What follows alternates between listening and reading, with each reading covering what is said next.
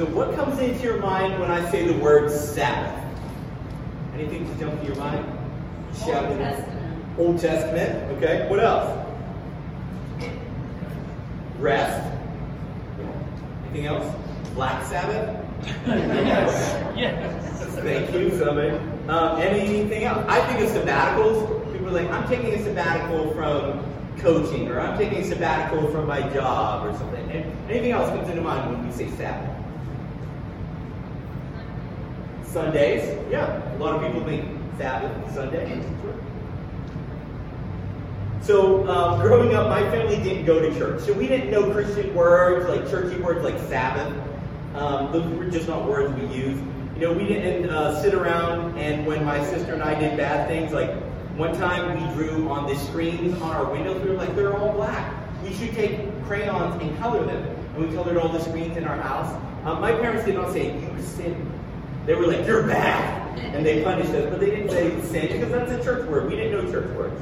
But my mom started attending church, and then my brother and sister, or my sister and I started attending. My brother was born later. And then my dad eventually started coming. And we were new to all these church words and church ideas and really the Christian bubble culture. And I remember one Sunday my family asked another young couple in the church who had kids, like, do you want to go out to eat with us after church? And they said to us, they said, oh, we don't eat out on Sundays. You're not supposed to buy or sell on the Sabbath. And they kind of like did this judgmental look at us. And my mom and dad were like, I have no idea what you're saying right now or what that means, but hmm. okay. I mean, that was my first encounter with the word. Apparently, according to those people, Sabbath meant as a Christian there were restrictions on what you could and couldn't do on Sunday. Um, and then as I got older, I read a little bit more of the Bible, and I realized Sabbath was sundown from Friday to sundown on Saturday. It was a special day for the Jews to celebrate everything that God had done. It wasn't about Sunday at all. The early church, in fact, started worshiping on Sunday, which they called the Lord's Day. Um, growing up, I just assumed Sabbath, like you said, like Sabbath and Sunday. That's the same thing, right? I was like, no, actually, for our Jewish friends, they're worshiping sundown on Friday, the Saturday, that's the Sabbath, and we actually worship on Sunday, the Lord's Day, because that's the day He rose from the dead. And so as I got a little bit older, I was like, okay, Sabbath has no bearing on my life at all. It was old promise stuff. I'm a follower of Jesus. I'm in the new promise. So Sabbath, I read that word and I'm like, doesn't apply to me. Nothing to do with me. Ignore that. Move on. It's Old Testament. I'm a New Testament person. I'm just going to ignore it. Um, then, as I read a little bit more of my Bible, and I got a little bit older, I realized that while I may not be commanded to hold the Sabbath laws given to the nation of Israel, I believe the principle of Sabbath runs throughout every element of our reality. It's just something that God has woven into the very fabric of creation. So, over the next few minutes, I'm going to try to help you understand this concept and why I think embracing the principle of Sabbath will help you enjoy your life more and change how you think and feel about God. Well, I've set the standard, the expectation really, really high, so I'm probably not going to deliver, but let's see what happens. Over the last few weeks, we've been exploring Genesis 1 through 3, and we're finally moving into chapter 2.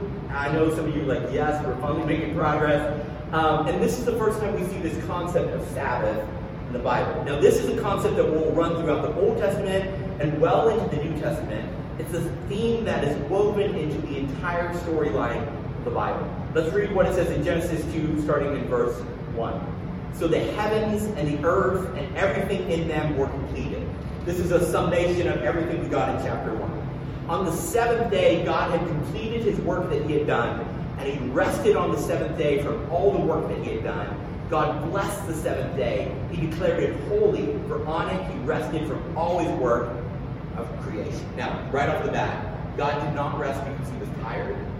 He rested because he was done. He was finished. He completed it. There was nothing left to do. George Lucas, the creator of Star Wars, I was watching an interview with him one time, and uh, he said, you know, movies are never finished. They're just abandoned. Like there's always more that can be done or more that can be updated. At some point, as a director, as a screenwriter, you have to just say, let's just give up on it. It's done. This is what we have to send out, but it's not really finished. Now, he believed that so much that he did something terrible to Star Wars. He kept making special editions, and changing things. And I remember as a kid, I had the regular VHS tapes of Star Wars, and then he made a special edition, and I had to get that one. And uh, I remember watching it because I was like, this is the true dream of George Lucas finally coming to life. And it was like this horrible CG Jabba the Hutt, and it had all this extra added stuff that added nothing to the story and just made scenes more busy and more distracting. And uh, there was this scene at the end of Return of the Jedi, the last movie, and uh, in the original you see the old Anakin Skywalker up there, and you're like, yes, he's come back to the good side. And then he's like, no, no, special edition. We're gonna uh, we're gonna change it to Hayden Christensen from the prequels because somehow he died when he was young and not when he was old. I don't know. Like it just makes no sense. And I remember thinking, he keeps selling me new versions of this movie. He should have left it when it was good instead of adding more and more. He should have known when to stop, right? Um, we knocked out one of our plaster walls in our new house and we're putting in a closet. And I'm like, I can do this. I can paint some drywall. So I hung drywall, and it really looked like a caveman had patched together pieces of drywall, and there was just spackle everywhere, and it's all lumpy, and it's terrible shape. I was going to show you a picture, but then you guys would laugh at my feelings and be hurt, so I was like, I'm not going to. Um, and so Darby was like, honey, you did such a good job, but it's it, it could need some help. And I was like, okay. She's like, I'm gonna ask Matt because Matt he does some um, contracting, he's working. And Matt's like, oh yeah, I can knock this out. So he came over this week and he made it look so beautiful. Like it's unbelievable. It's like the difference between a caveman carving out a stone wall and Michelangelo making the Sistine Chapel. It's really different. Um, but while Matt was working on it, he was putting on the spackle and uh, the drywall compound. And he told me, he goes, I never quite know when to stop. He's like, I could always put on a little bit more and then smooth it out. And then I'm like, maybe a little bit more and smooth it out. I never quite know when it's finished, right? I think a lot of us are like that with a lot of different things. We're like, is it done or could I do a little bit more? And then sometimes we do too much and we're like, oh, I should have stopped back then. God knows when to stop. He knows when it's done. He knows when there's enough. And so God didn't stop because he was like, man, I'm wore out. He didn't stop because he was tired. The world had everything it needed to be good, to be beautiful, and to expand that good and beauty throughout the planet. So he stopped because he was done. He was finished. He knew it was the right stopping point. So God finished it, and now he could enjoy what he made. It's a weird thing to think about sometimes because sometimes I get this idea of God as almost robotic and feelingless, like he's just so far above feelings. But we have to remember the God of the Bible that we see in these pages is a God who weeps and laughs, a God who feels emotion, who delights and sings songs over us. God rested so he could enjoy what he made.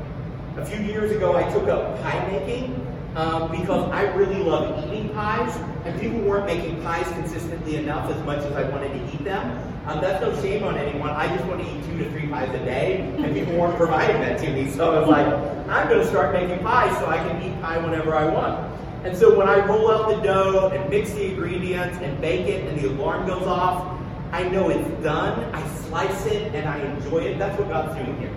It's like it's finished. Now I get to enjoy what I made. The world was done and God was ready to enjoy it. Now you notice next that God blesses the seventh day. He declares it holy. That's just another way to say set apart or special. This is a special day. Think about Christmas.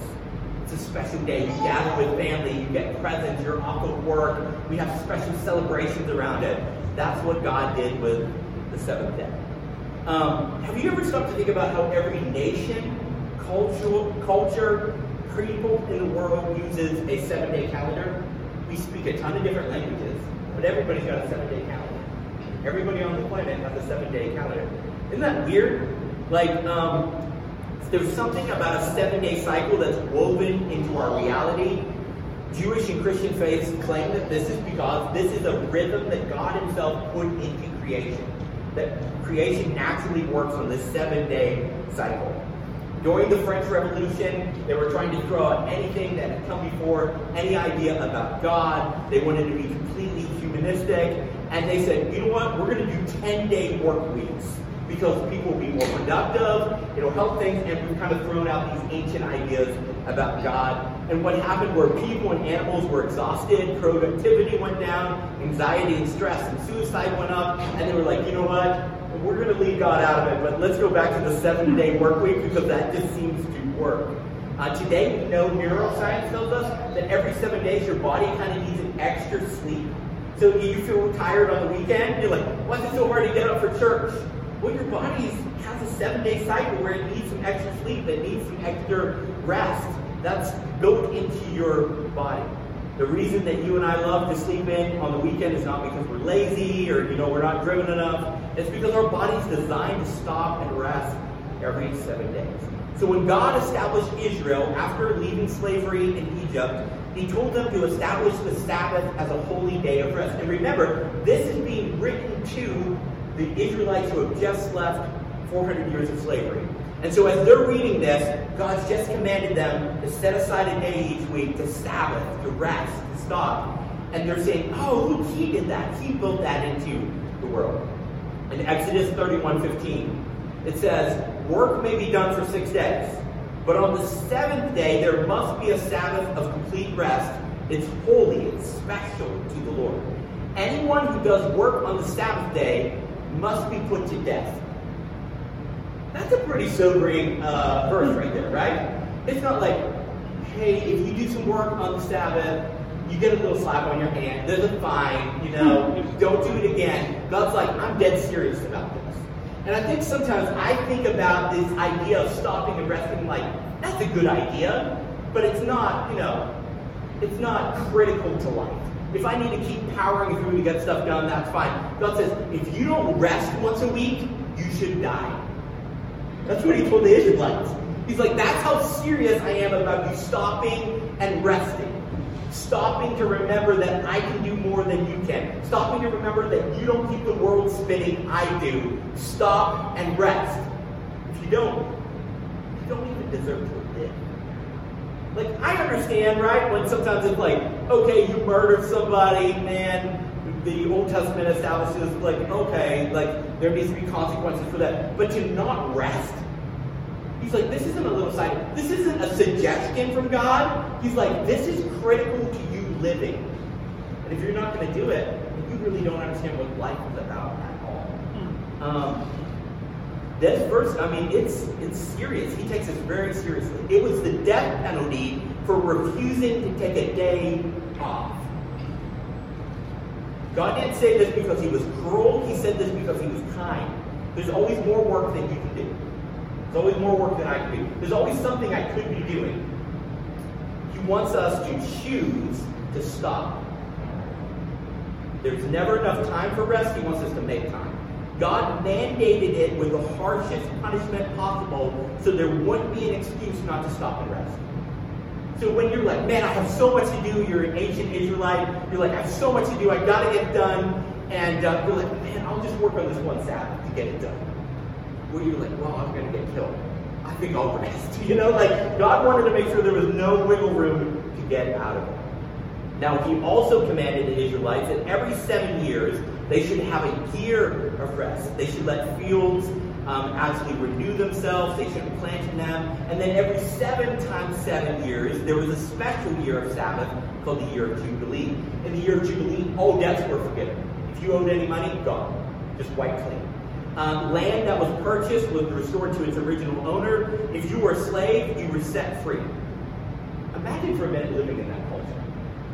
Imagine living in a culture where every 50 years, every 49 years, um, all debts were forgiven. You had a mortgage forgiven, student loans forgiven. Like if yeah, like yes, yeah, that sounds great, right? Land that was purchased, you're like, oh man, my family really got into debt. We had to sell our house. We had to sell this land. It comes back to you. You had to sell your car because you got into a bind. It comes back to you.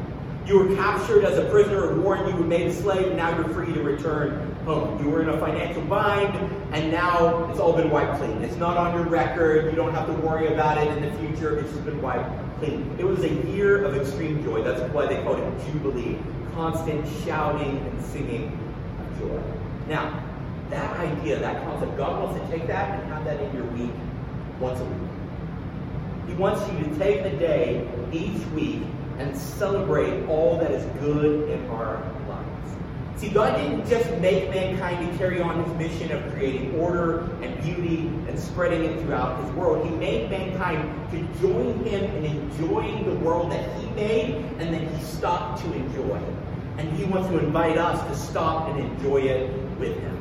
Now, this changes how I think about God. He's not just a God who wants things from me, he's a God who wants me to enjoy things with him. He doesn't want me to do things for him, he wants me to be with him. See, God wasn't making servants, He was making heirs. He was asking us to co roll with Him. And yes, there's work involved in that, but there's also pleasure involved. Now, when Jesus came onto the scene, the religious elites had twisted the Sabbath into an unthinkable burden. They had said, okay, if God takes the Sabbath so seriously that the death penalty is on the line, then what we need to do is make all kinds of barriers and rules and caveats onto the Sabbath. And there were so many rules, people were so terrified to slip up and do something that they shouldn't, that the Sabbath became a day that people dreaded instead of a day that they looked forward to. In fact, they were so strict on things, they added so many commands to the Sabbath that they said if you plucked out a gray hair out of your beard or out of your hair on the Sabbath, that was um, harvesting.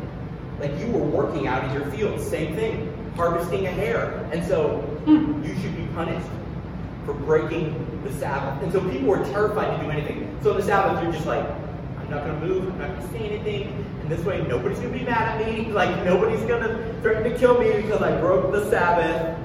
Like humans tend to do. They took something that God meant to bring us joy and they tacked onto it a bunch of man made additions and turned it into a burden You do that today in church all the time. They got mad when Jesus healed on the Sabbath, and Jesus says this in Mark 2 27 through 28.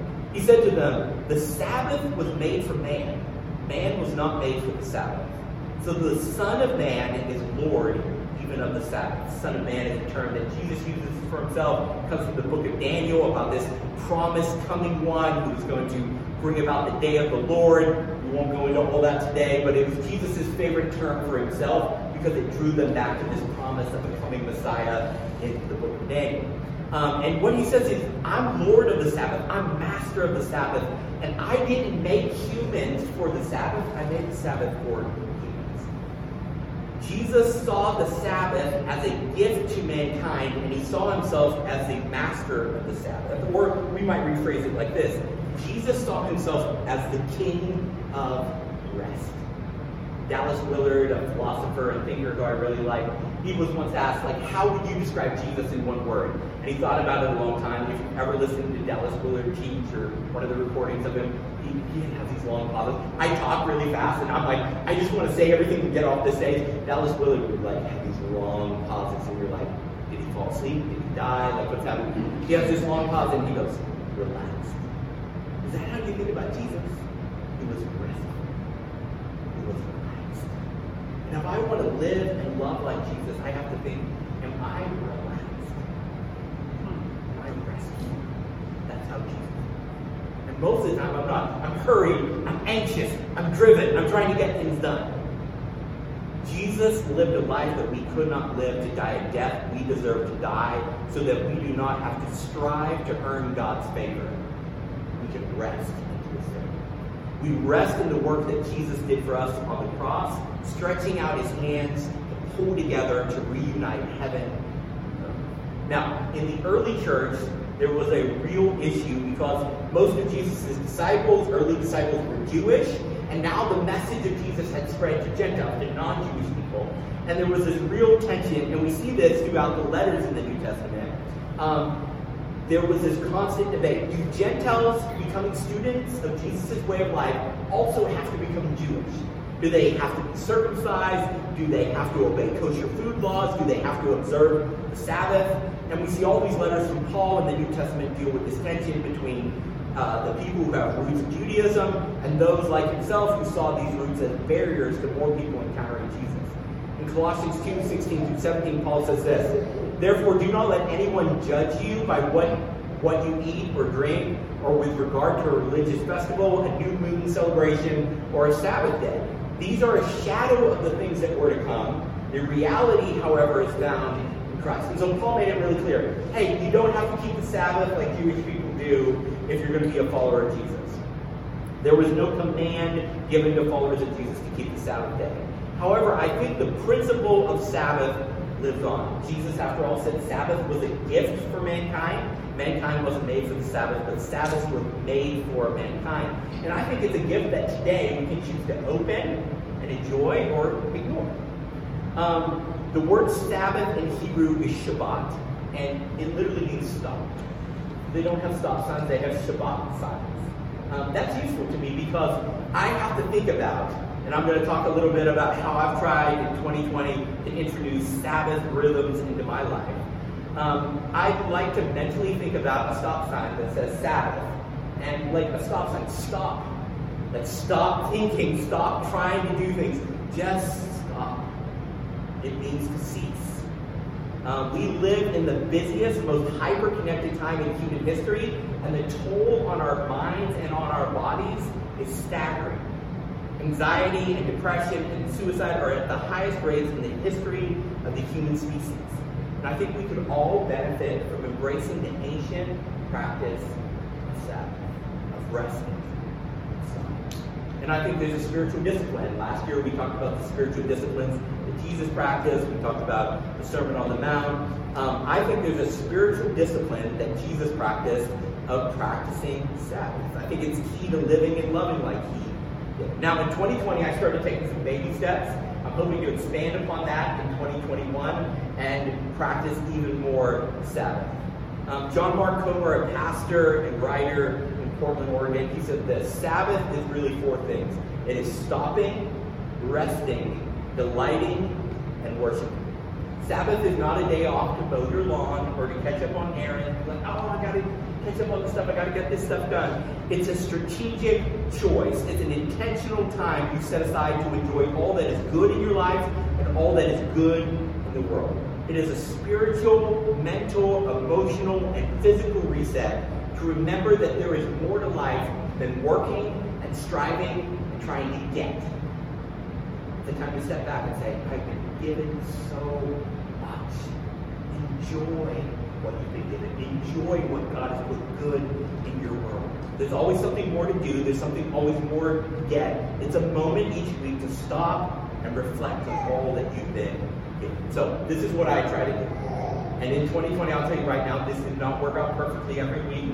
Some weeks I did really well, some weeks I did really poorly, but I'm trying to make a consistent rhythm. Um, around dinner time on Friday, I try to have a meal I enjoy um, with Darby, and then uh, if we can play a board game or something I enjoy, I turn off my phone. I keep it off until Saturday afternoon. I don't take meetings or do any work during that time. I try to read and rest and spend time with my wife and our puppy. I try to eat food that won't make me feel gross. When I eat sugar, I get really excited and frantic for about 15 minutes, and then I feel dead for like the next two days. Um, so I try not to eat sugar. I try to limit screens, disconnect from the world. I try to read and think and pray. Now, it doesn't matter what day you do it on. Paul made it really clear we don't have to keep the Jewish Sabbath. Um, it just matters that you do it. I think it'll change how you see your world. And what I've seen in myself in 2020, as I've done it, it makes me appreciate what I have so much more and makes me less anxious about what I don't have. It actually made me enjoy life more by stopping. Always running, always moving, somehow makes me like have this low grade anxiety at all times. And stopping, forcing myself to slow down, to Shabbat, to cease, to stop, to imagine that stop sign in front of me and saying, okay, for the next, you know, 20 hours, I'm not going to think about this. I'm not going to focus on this. I'm going to think about all that's good, all that I have. Start where you are, not where you want to be. I think this is always a key principle in any of the teachings of Jesus, right? Start where you are, not where you want to be. I want to be at where it's always 24 hours every week, and that doesn't always happen, but I'm working towards that. Let's look at the four categories that John Mark Comer said makes up Sabbath. First is stopping. That means stop working, stop worrying, and stop wanting. It's not a time to catch up on projects. It's an act of faith that God can do more in one day than you can in six. And so you're giving a day back to Him and you're saying, you know what?